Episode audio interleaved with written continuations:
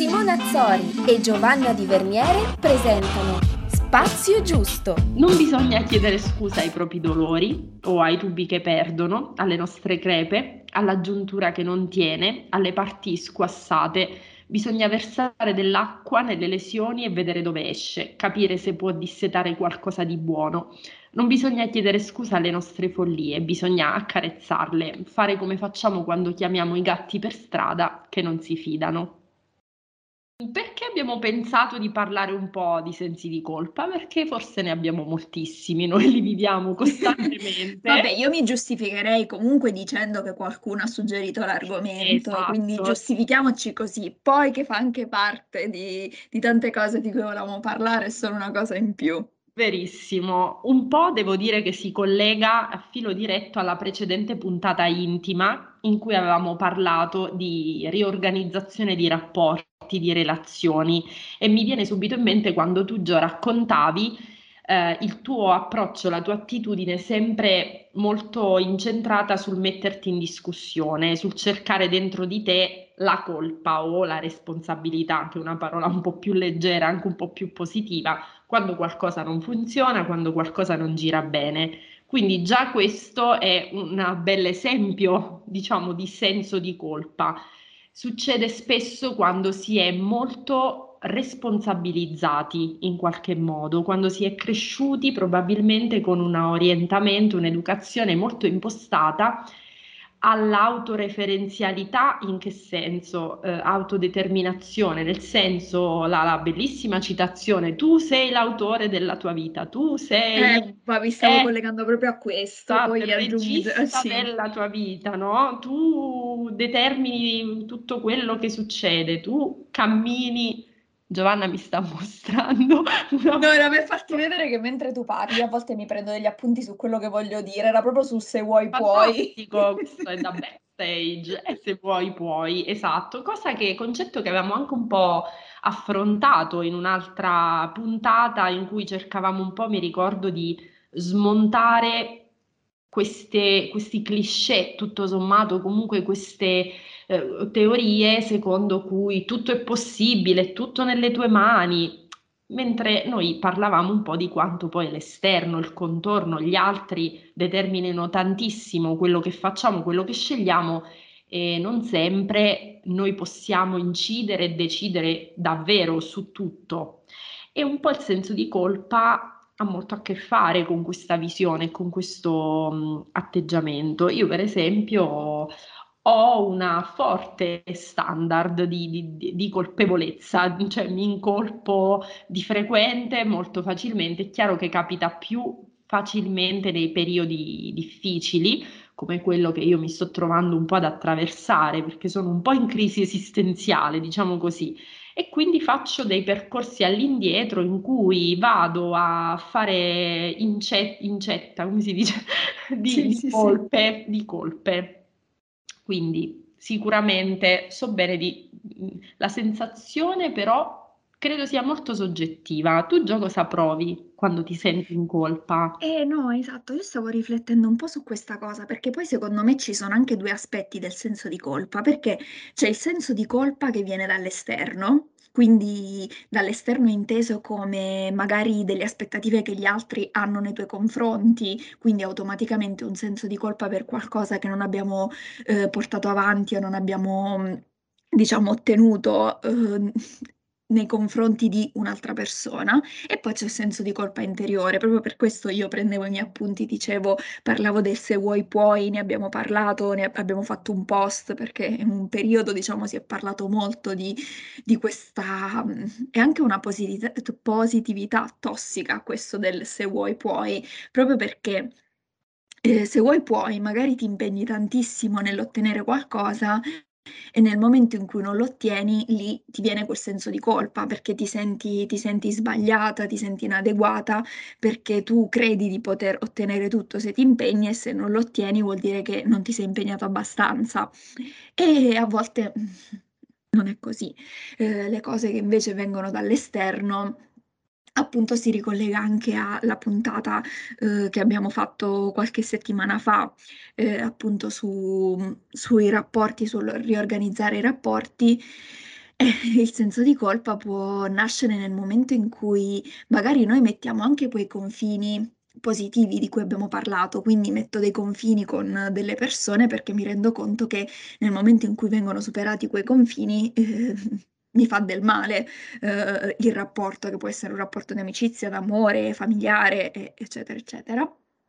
E però poi spesso ci sentiamo in colpa perché se non siamo abituati ad avere quel sano egoismo, a uh, portare avanti, mettere quel limite e tenerlo lì uh, fermo come una transenna che lì poi non può essere spostata, e ci sentiamo in colpa perché magari diciamo di no, perché non ci fa di fare una cosa, però poi stiamo lì a dire ok, ho detto di no, magari quella persona adesso penserà che non sono una persona affidabile, non me lo chiederà più, uh, non mi vorrà più bene, quindi i sensi di colpa sono è veramente un ventaglio di, di opportunità eh, estremo, no? non, si può, non si può definire poi.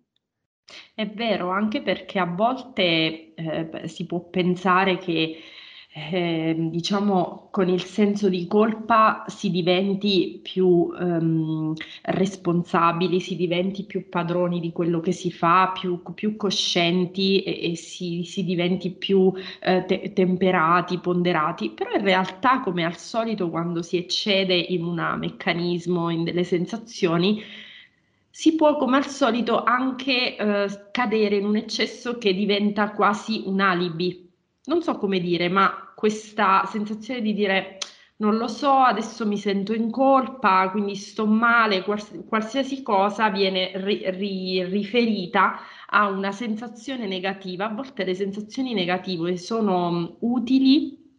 La mia psicoterapeuta dice impara a vedere l'ansia come una cara amica che ti stimola a fare delle cose importanti, non guardarla come una brutta vecchia, perché io gli ho detto che la immagino come una una brutta vecchia o come, so perché, o come un'ombra che si abbatte su di me. E lei mi ha, mi ha stimolata a cambiare prospettiva, punto di vista. Ho detto, io dico sempre benedetta l'ansia perché vi porta qui, perché ci porta a metterci in crisi, in discussione, a smontare dei meccanismi che non ci fanno bene, un po' un campanello di allarme. Vedila un po' come un'amica che ti ti, ti, solletica, ti mette anche un po' la pulce nell'orecchio. Ti prende a calci più che ti solletica, eh? Esatto, proprio degli stinchi nella pancia.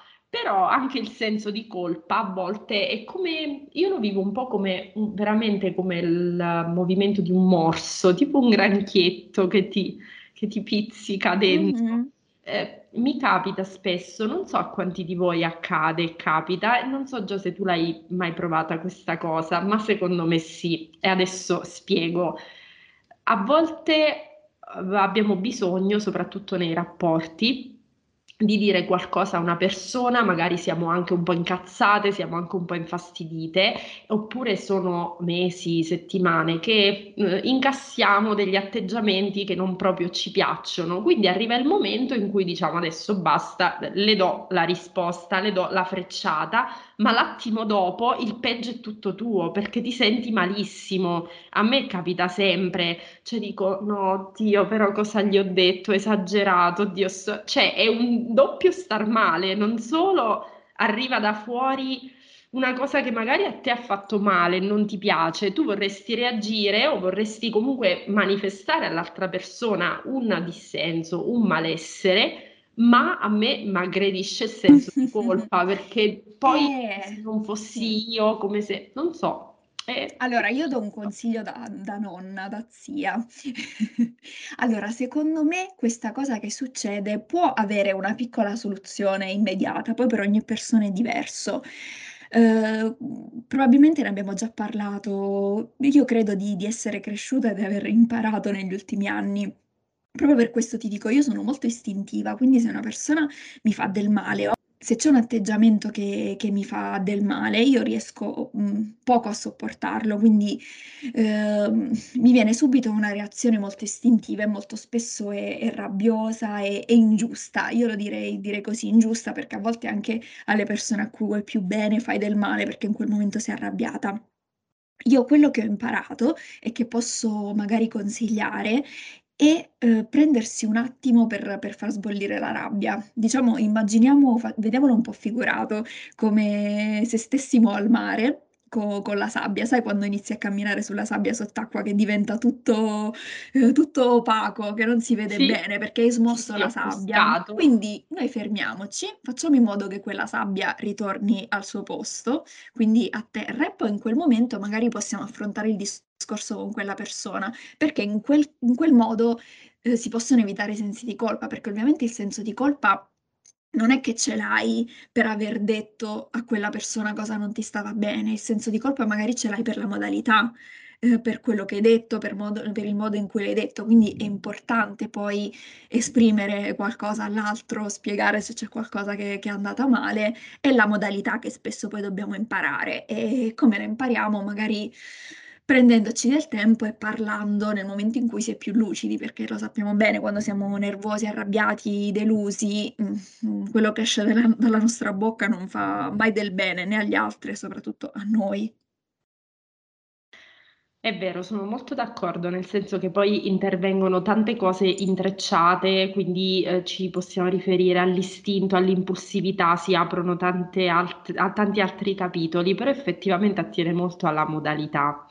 Una cosa eh, a cui tengo molto, eh, cioè vorrei chiarirlo con voi all'ascolto, perché ehm, chiunque si occupi come noi di, diciamo, stimolare un po' argomenti, dibattiti e dialoghi anche su queste tematiche, rischia di ehm, apparire come un legittimatore anche di cose che in realtà hanno una no- loro valenza, cioè è giusto, ehm, credo, eh, avere coscienza e consapevolezza di una colpa se si commette un errore, se si ferisce l'altro, se si fa un illecito, se si commette qualcosa che implica questo meccanismo. Stavo leggendo l'articolo di una life coach l'altro giorno che insegnava eh, e prendeva come esempio, eh, diciamo, la la difficoltà di un suo paziente, cliente, non so perfettamente come si definiscono, diciamo, le persone che si eh, affidano a un life coach, sul eh, suo brutto rapporto con uh, i clienti quando aveva dei ritardi nei pagamenti, si sentiva molto eh, ovviamente eh, afflitto, affannato. Lei raccontava questo caso studio e eh, analizzava tutta la modalità. Sotto alcuni commenti dicevano è facile non sentirsi in affanno, pagali.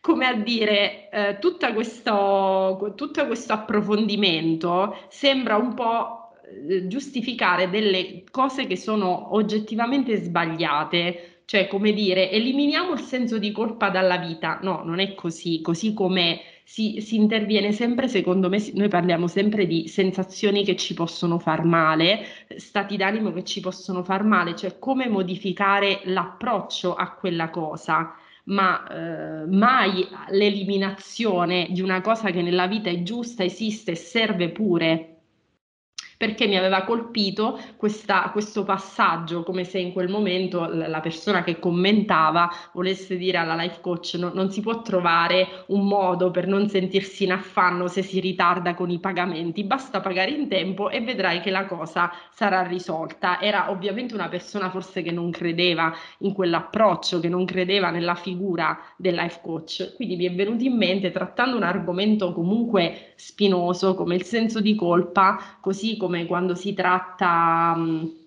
non so, la rabbia, altri argomenti che hanno molto a che fare anche con la vita reale, con la vita quotidiana. Sì, sì, è come se facessero parte de- delle emozioni, diciamo, nella sfera cioè, delle emozioni a volte. Sono cose che non ci devono chiaramente stimolare né a dire, credo, né a vivere dicendo ah, io non sentirò mai più un senso di colpa in vita mia, vado in giro a fare cose, qualsiasi esse siano, senza avere contezza del fatto che eh, posso essere colpevole di aver commesso una cosa negativa, no, ma è sempre un'attitudine allo stato d'animo, alla sensazione, quando soprattutto sorge in, a, in situazioni in cui tendenzialmente non dovrebbe essere così.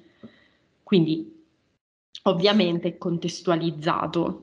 Sì, mi hai fatto venire in mente parlando di social, invece io ho visto la pagina, credo fosse di una psicologa, uno psicologo, e qualcuno commentava, mh, diceva io mi sento in colpa, mi ha colpito un po' questa cosa, mi sento in colpa perché ho ricevuto un'offerta di lavoro all'estero, eh, ma mi sento mh, in colpa a lasciare i miei genitori che sono abbastanza adulti e mh, mia madre mi ha detto ma perché devi andare via così lontano, quindi io mi sento in colpa, non capisco come fanno le persone a vivere così fuori, così lontano.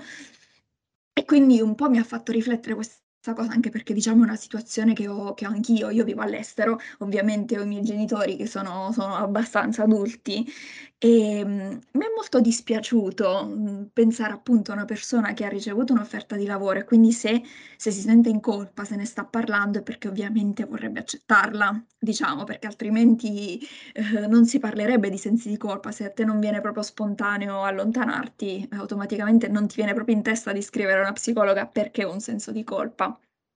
E quindi proprio qui inizio a pensare, quando dicevo appunto i sensi di colpa che vengono dall'esterno, eh, mi chiedo, sì, a volte secondo me chiediamoci anche quanto le persone intorno a noi veramente ci amino e ci vogliono bene, perché se un genitore ci dice eh, perché devi andare via, mi lasci solo, io inizierei a chiedermi se davvero quella persona mi vuole bene, devo dire. E quindi stiamo molto attenti, anche a volte in coppia, perché mi veniva in mente questa cosa, appunto ne parlavo anche con col mio fidanzato l'altro giorno, ehm, che appunto dicevamo: metti caso che che un giorno uno dei 2 arrivasse un'offerta di lavoro da un'altra parte, appunto uno come dovrebbe affrontare questa cosa? Perché secondo me, ehm, accettarla potrebbe farti venire dei sensi di colpa, appunto, ehm, ma rifiutarla potrebbe, ehm, farti venire dei risentimenti e un odio magari nei confronti di quella persona.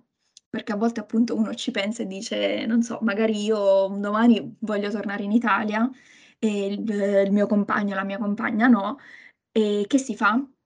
Perché da entrambe le parti un po' si perde, Questo sotto è certi punti di vista, quindi, sì, eh confina molto con quell'argomento che avevamo trattato riguardante la, realizzazione Sì, individuale coppia. l'autodeterminazione, sì, ma non solo in coppia, a volte dico anche appunto per quanto riguarda la famiglia, perché Certo. siamo siamo una società, soprattutto noi italiani, e una generazione che è molto legata ancora alla famiglia. Noi siamo un po' nella via di mezzo, perché probabilmente le nuove generazioni sono un po' più proiettate proprio all'andare fuori, ma anche le vecchie generazioni, diciamo quelle prima di noi, che erano obbligate. Quelle prima di noi non avevano proprio scelta.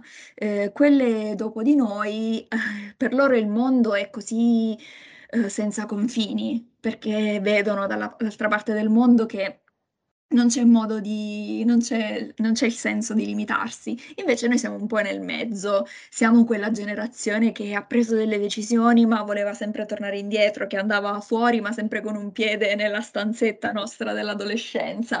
Ehm, e quindi per noi è un po' più difficile poi anche gestire questa questione dei sensi di colpa. Qui ovviamente noi parliamo da amiche, non vogliamo dare la soluzione a tutto, anche perché è facile dire, ehm: "Scegliete voi e non ascoltate quelli intorno a voi", però a volte, secondo me, dovremmo avere più il coraggio anche di fare un po' più del male agli altri e non a noi. Lo so che è brutto, è una cosa un po' estrema, però quando prendiamo le decisioni Rendiamoci conto che, uhm, strappare un cerotto è meglio di farlo restare lì incollato, eh, perché poi resta tutta quella colla, tutto il segno, magari Mh. quando lo togli via è più faticoso. Quindi Questo me lo prendo come consiglio anche personale, sì, perché sì, no, ma io non non no, ma non non pensavo a te, appunto, pensavo a tante cose che poi, Sì, appunto, vengono in mente tante volte, però è più facile che io resto vicino a mia madre, faccio l'esempio mio proprio, ehm, pensando anche a quella persona, io ho detto boh, forse ho detto quella ragazza, ma non so chi aveva scritto questa cosa. Ehm, è meglio che che resto, resto, resto e all'ultimo dico: "Basta mamma, mi so scocciata, voglio andare in America", oppure che subito dico: "Ma voglio andare in America, poi magari torno".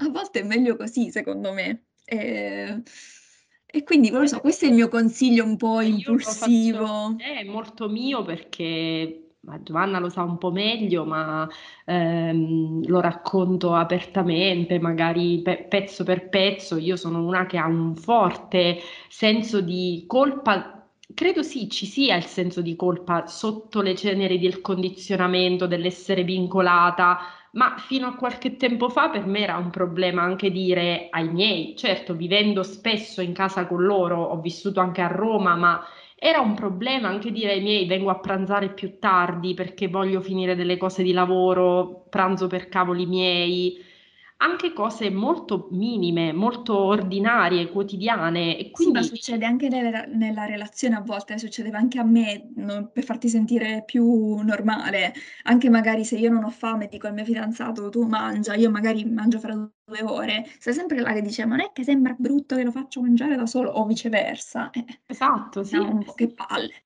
Eh sì, che un po' che palle, nel senso che un po' di, dai, di eh, controcultura della, della, dell'approfondimento, della po' di immediatezza. Vabbè, ma questo è un problema nostro, per fortuna non sono sì, tutti così pesanti. Come diceva la mia coinquilina di Verona, che si ascolterà, ti cito, Leti, cuore, e diceva a un certo punto, mi ricordo questa espressione bellissima che io volevo fare mia, ma non è, vabbè, te la metti via a un certo punto, cioè se ci resta male te la metterai via. A un certo punto prendi, ci, rimane- ci può rimanere male quella persona, però alla fine dei conti è una cosa che si può esaurire, consumare nell'arco di poco, cioè uno ci fa pace vedrai che la prossima volta ci può rimanere ancora male, la terza volta dirà vabbè ma quella viene a mangiare dopo perché c'ha i cavoli suoi, fine.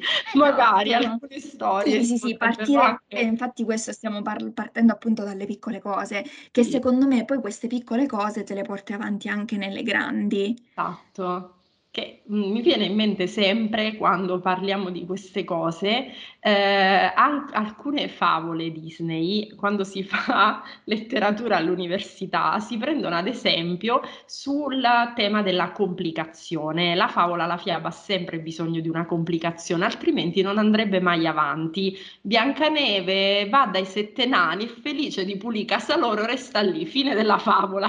Cioè, il problema è quando e quando diciamo lei non è contenta e quindi si innesca tutto un meccanismo perché vuole arrivare dal principe e quant'altro. E non escludo che in questo flusso di creatività potrei pensare, Gio, di fare un di scrivere una storia. carosello fiabe. un libro di fiabe con vari argomenti, sensi di colpa, autodeterminazione. Fiabe interrotte ai primi tre righi, dove non esiste la complicazione favole facili. Basta. Mm, secondo me invece le potresti rendere ancora più difficili. Potrebbe essere. La volpe che non arriva all'uva che dice raga, pazienza, mi mangio un altro frutto e se ne va. Oppure va, va a comprare una bottiglia L'uva di vino. Oh. Deliri, questi sono i deliri di fine puntata. Ragazzi, comunque alleggerite un po' i sensi di colpa se riuscite, poi vi chiederemo come al solito sui social e sui nostri canali di diventare sempre community e quindi di parlarci dei vostri sensi di colpa, della sensazione, se, se vi andrà e se vi, vi, vi va di raccontarci cosa provate. E come al solito noi ci riagganciamo nel vostro e nel nostro spazio giusto che è un po' che non faccio la chiusa e mi manca, senza senso di colpa. Bacio. Ciao.